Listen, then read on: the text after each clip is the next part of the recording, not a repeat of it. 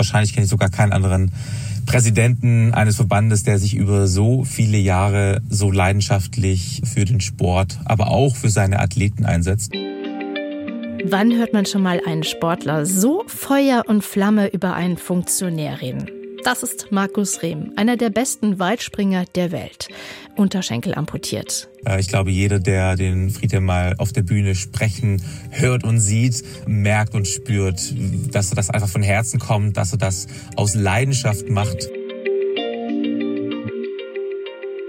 Es geht um Friedhelm Julius Beucher, einen Funktionär, der sein Amt eben gerade als eine politisch-gesellschaftliche Aufgabe sieht. Er ist der Präsident des Deutschen Behindertensportverbandes und des Nationalen Paralympischen Komitees und ein etwas anderer Sportfunktionär. Deutschlandfunk. Players, der Sportpodcast. Hallo, hier ist Jessica Sturmberg aus der Deutschlandfunk Sportredaktion. Friedhelm Julius Beucher ist schon lange in der Sportpolitik unterwegs. Seit 14 Jahren als Präsident des Deutschen Behindertensportverbandes und vorher als SPD-Bundestagsabgeordneter und Vorsitzender des Sportausschusses. Sein Leitgedanke, der ihn seit mehr als einem Jahrzehnt nun trägt. Ich will ihren verdammten Platz, den sie in dieser Gesellschaft verdient haben. Ob das für Barrierefreiheit gilt, für Hallenzeiten, für Paraathletinnen und Athleten oder wenn es um die Frage geht, ob Russland und Belarus wieder auf die Weltsportbühne darf. Ich kann doch nicht über die friedensstiftende Wirkung des Sports fabulieren, wenn ich zwei Kriegsparteien auf eine Laufbahn zwinge oder auf einen Sportplatz. Da muss doch automatisch in den Köpfen der ukrainischen Athletinnen und des ukrainischen Athleten vor sich gehen. Kämpfe ich jetzt gerade auf dem Feld mit jemand, der meinen Verwandten erschossen hat? So denkt Friedhelm Beucher und so bringt er sich ein, immer wieder mit seiner ganzen Energie. Er könnte auch seinen Ruhestand genießen, mit inzwischen schon 77 Jahren auf den Golfplatz gehen, wie ihm ein Freund vor einigen Jahren mal vorgeschlagen hat. Wann genau ihm der Freund das mal angepriesen hat, da sind sich Friedhelm Beucher und seine Frau Hanne nicht ganz einig. Sie sind gemeinsam zum Deutschlandfunk gekommen. Nach Friedhelm Beuchers Erinnerung war es direkt, nachdem er den Bundestag 2009 verlassen hat und in den Ruhestand ging. Seine Frau Hanne meint, du warst 72. Aber egal wann es war, die Geschichte, die Friedhelm Beucher über das Angebot des Freundes erzählt, ist nett. Der sagte jedenfalls, du hast doch jetzt auch Zeit, dann hm, schlage ich dir vor, spielen wir mal Golf zusammen, ne? Und da sage ich, bist du verrückt? Ich sage, wann soll ich das denn machen? Das kann ich mal machen, wenn ich Rentner bin.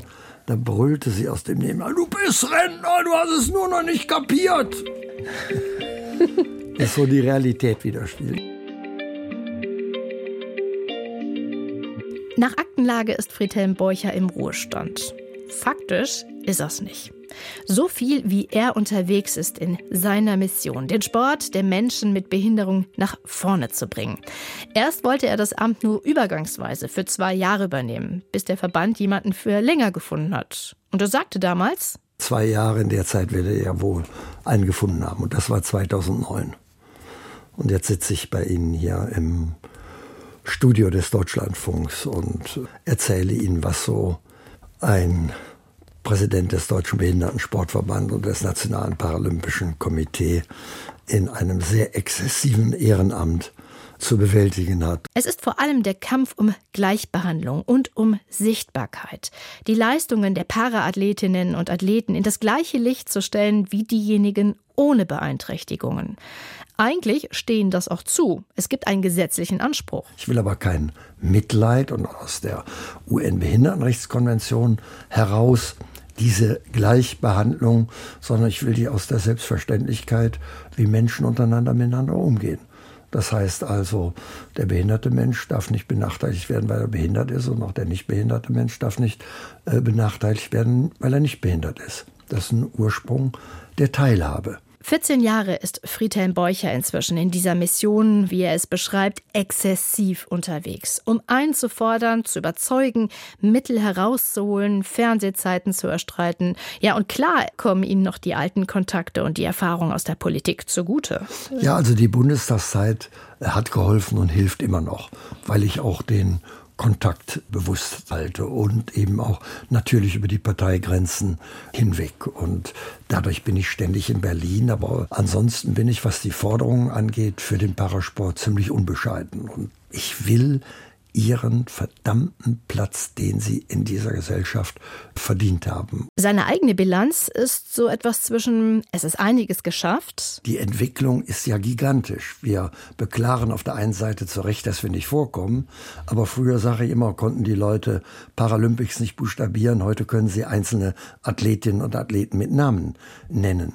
Das ist ja ein Quantensprung, was wir in der öffentlichen Wahrnehmung haben. Aber es sei auch noch viel zu tun nicht nur im Leistungssport, vielmehr noch im Breitensport. Dass diese Teilhabe noch nicht erreicht ist, sehen wir daran, dass über 55 Prozent der Menschen mit Behinderung keinen Sport betreiben. Und da geht man natürlich in die Analyse und stellt dann einfach fest, über 90 Prozent aller Sportstätten in Deutschland sind nicht barrierefrei. So wie er die Zahlen aus dem Kopf nennen kann, kann Friedhelm Beucher auch die Geschichten dazu nennen. Von den Menschen, die nicht in der Großstadt wohnen und deren nächster Sportverein mit einem Angebot für Personen mit Behinderung mehr als 100 Kilometer entfernt ist und abends kein Bus mehr fährt. Es darf eigentlich nicht sein, dass ein junger Mensch, der sich sportlich betätigen will, aber das nicht kann, weil er weder einen Verein in der Nähe hat, noch eine Schule, die ihm ermöglichen kann, sich sportlich zu betätigen oder abends der Bus nach 9 Uhr nicht mehr fährt, dass er zu Hause kommt. Damit reduziere ich dann Sportnachwuchs auf fahrwillige und fahrmögliche Eltern. Selbst ältere Kaderathletinnen und Athleten müssen gegen widrige Umstände kämpfen. Unsere Para-Eishockeyspieler, die haben teilweise nur abends nach 23 Uhr in Hannover Eiszeiten bekommen. Das ist es, was ihn wurmt und weiter antreibt und was er einfordert, auch bei Unternehmen, die von gesellschaftlicher Verantwortung sprechen, diese aber nicht immer einlösen. Also ich will nicht Gefahr laufen, ein Obermoralist zu sein, sondern ich will einfach sagen, es gibt eben in Vorstandsetagen da wird der gesellschaftliche Beitrag, den man zu leisten hat, eben nachrangig behandelt gegenüber der wertschöpfenden Geschichte. Diese Haltung ist es, die Athletinnen und Athleten so an ihm schätzen. Ähnlich wie Weitspringer Markus Rehm sieht es auch Sportschützin und Mitgründerin der unabhängigen Athletenvertretung Athleten Deutschland, Manuela Schmermund. Friedhelm ist durch und durch ein Politiker, aber immer im Herzen bei der Sache und verfolgt das große Ziel des Behindertensports weltweit mit großem Engagement. Es geht so weit, dass sogar bei tollen Leistungen er äh, immer direkt anruft oder zumindest eine Nachricht schreibt. Es ist nicht nur ein Präsident des Verbandes, sondern, glaube ich, vielmehr ein Präsident der Athleten. Das ist schon beeindruckend. Und gerade in der Frage, wenn es um die Zulassung der russischen Sportler geht, hat er ganz klares Statement bezogen und das finde ich gut. Für Manuela Schmermund ist er ein Vorbild. Er macht es ganz anders als IOC-Präsident Thomas Bach. Sportfunktionäre und auch einige Funktionärinnen legen oft sehr viel Wert darauf, die Autonomie und Neutralität des Sports zu betonen. Allen voran IOC-Präsident Thomas Bach. Zum Beispiel, als er bei der Rodel-Weltmeisterschaft in Oberhof im Februar im ZDF sprach von der Mission der Olympischen Spiele zu vereinigen, die letzte Brücke vielleicht noch aufrecht zu erhalten und nicht noch einer weiteren Spaltung äh, Vorschub äh, zu leisten. Oder als er bei seiner Rede im März in Essen sagte, dass wir politisch neutral sein müssen Friedhelm Beucher sieht das eben anders. Anders als Thomas Bach spricht er nicht von dem Sport, der die Brücken zwischen den beiden Ländern bauen kann, während der russische Angriffskrieg in der Ukraine wütet. Hier meine ich, muss man klar sagen, was ist. Wer gegen Krieg ist, kann nicht eine kriegsführende Nation an Olympischen und Paralympischen Spielen teilhaben lassen. Um das drastisch und schlimm zu sagen, wie in allen Kriegen, da wird gemordet, da wird gebrandschatzt, da wird vergewaltigt, da werden Menschenrechtsverletzungen begangen. Da kann ich doch nicht eine Insel der Glückseligkeit schaffen und sagen, ja, ich hole die jetzt als neutrale Athleten dahin. Das ist doch Augenwischerei. Neutrale Olympioniken aus einer Nation gibt es für ihn dort schon deswegen nicht, weil dies eben keine Veranstaltungen individueller Sportlerinnen und Sportler sind. Es ist ein Wettstreit der Nationen, ausgedrückt im täglichen Medaillenspiegel. Und während Thomas Bach den Weg für die Rückkehr der russischen und belarussischen Athletinnen und Athleten bereitet, kämpft Friedhelm Julius Beucher also genau dagegen. Ich will nicht mit Kriegstreibern und Kriegsverherrlichern in einem Stadion sein. Das Nationale Paralympische Komitee NPC steht ganz hinter ihm. Das Internationale Paralympische Komitee IPC bleibt auch bei der Sperre von Russland und Belarus, bisher jedenfalls. Für diese Position musste Borcher allerdings kämpfen und muss es auch weiterhin. Da werde ich mit Sicherheit auch noch nicht nur einmal zum Hörer greifen. Man hat ja auch einfach Kontakte zu Einzelnen. Da wird es noch viele Telefonate, aber auch viele Begegnungen geben. Und da nutze ich natürlich auch die internationale Bühne. So zum Beispiel bei der Para-Leichtathletik-Weltmeisterschaft in Paris äh, Anfang äh, Juli. Da werde ich hinfahren, nicht nur um unseren Athletinnen und Athleten den Rücken zu stärken, sondern um auch da gezielt den Kontakt mit anderen ausländischen NPCs zu suchen und in dieser Russland-Ukraine-Frage zu diskutieren. Und dann erklärt er, warum er einen direkten Zusammenhang sieht zwischen seinem Einsatz für den Parasport, der Gleichbehandlung von Menschen mit und ohne Behinderung und dem Ausschluss von russischen und belarussischen Athletinnen und Athleten. Eine Gesellschaft, die den Menschen mit Behinderung genauso behandelt wie den Menschen ohne Behinderung, macht auch eine Gesellschaft aus. Das ist auch, wie wir mit Fremden umgehen, wie wir mit Minderheiten umgehen. Und das ist die politische Dimension des Behindertensports. Und da kann man eben auch nicht nachlassen. Und in dem Zusammenhang kann man gar nicht anders als so entscheiden, wie wir entschieden haben in der Frage, wie wir mit Russland und Belarus umgehen auf internationalen Sportveranstaltungen.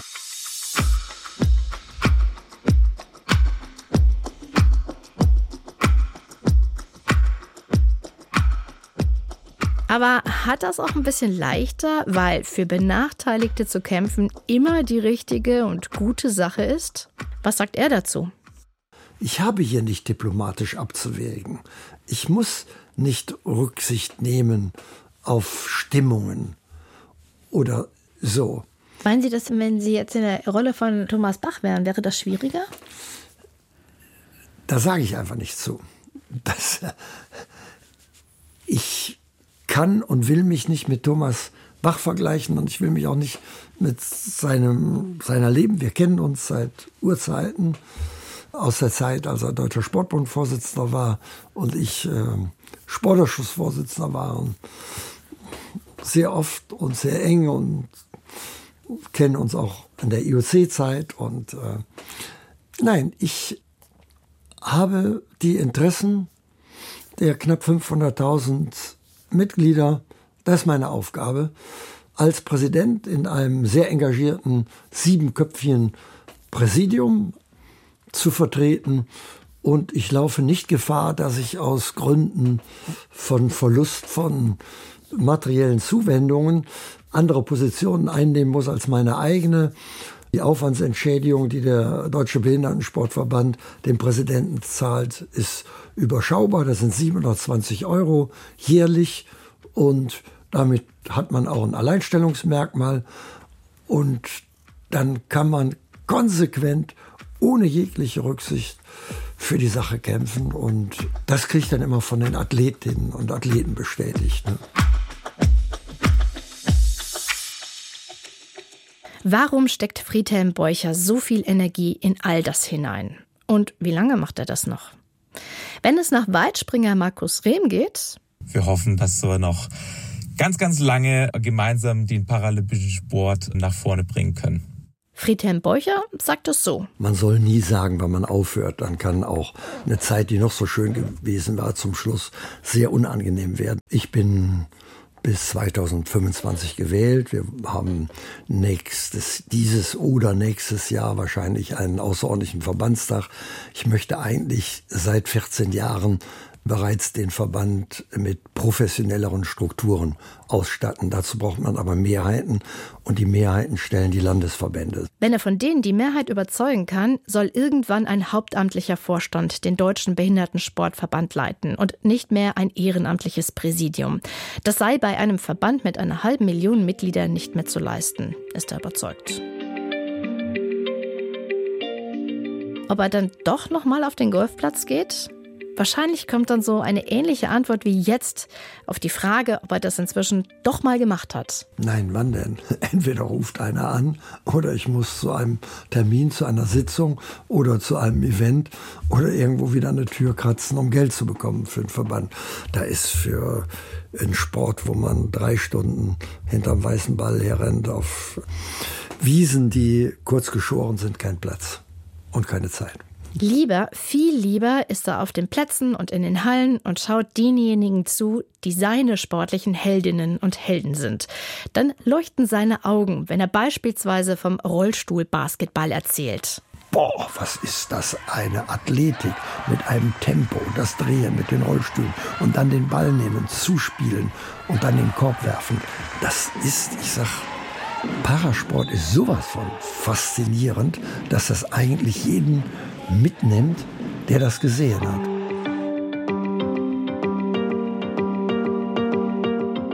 Bei jedem Menschen immer das zu sehen, was dieser Mensch kann und leistet und nicht, was er nicht kann. Wie Beucher das so erzählt, schimmert im früheren Schulleiter ja dann doch der Pädagoge noch in ihm durch. Diesen Gedanken finde ich gut und richtig. Ein kleines bisschen romantisch vielleicht, weil wir ja doch oft die andere Perspektive einnehmen. Oder wie haltet ihr es? Für Gedanken und Anregungen gibt es unsere Mailadresse, kennt ihr wahrscheinlich schon, players.deutschlandfunk.de. Und falls ihr uns noch nicht abonniert, dann freuen wir uns, wenn ihr in unsere Community dazukommt und jeden Donnerstag einem Player lauscht.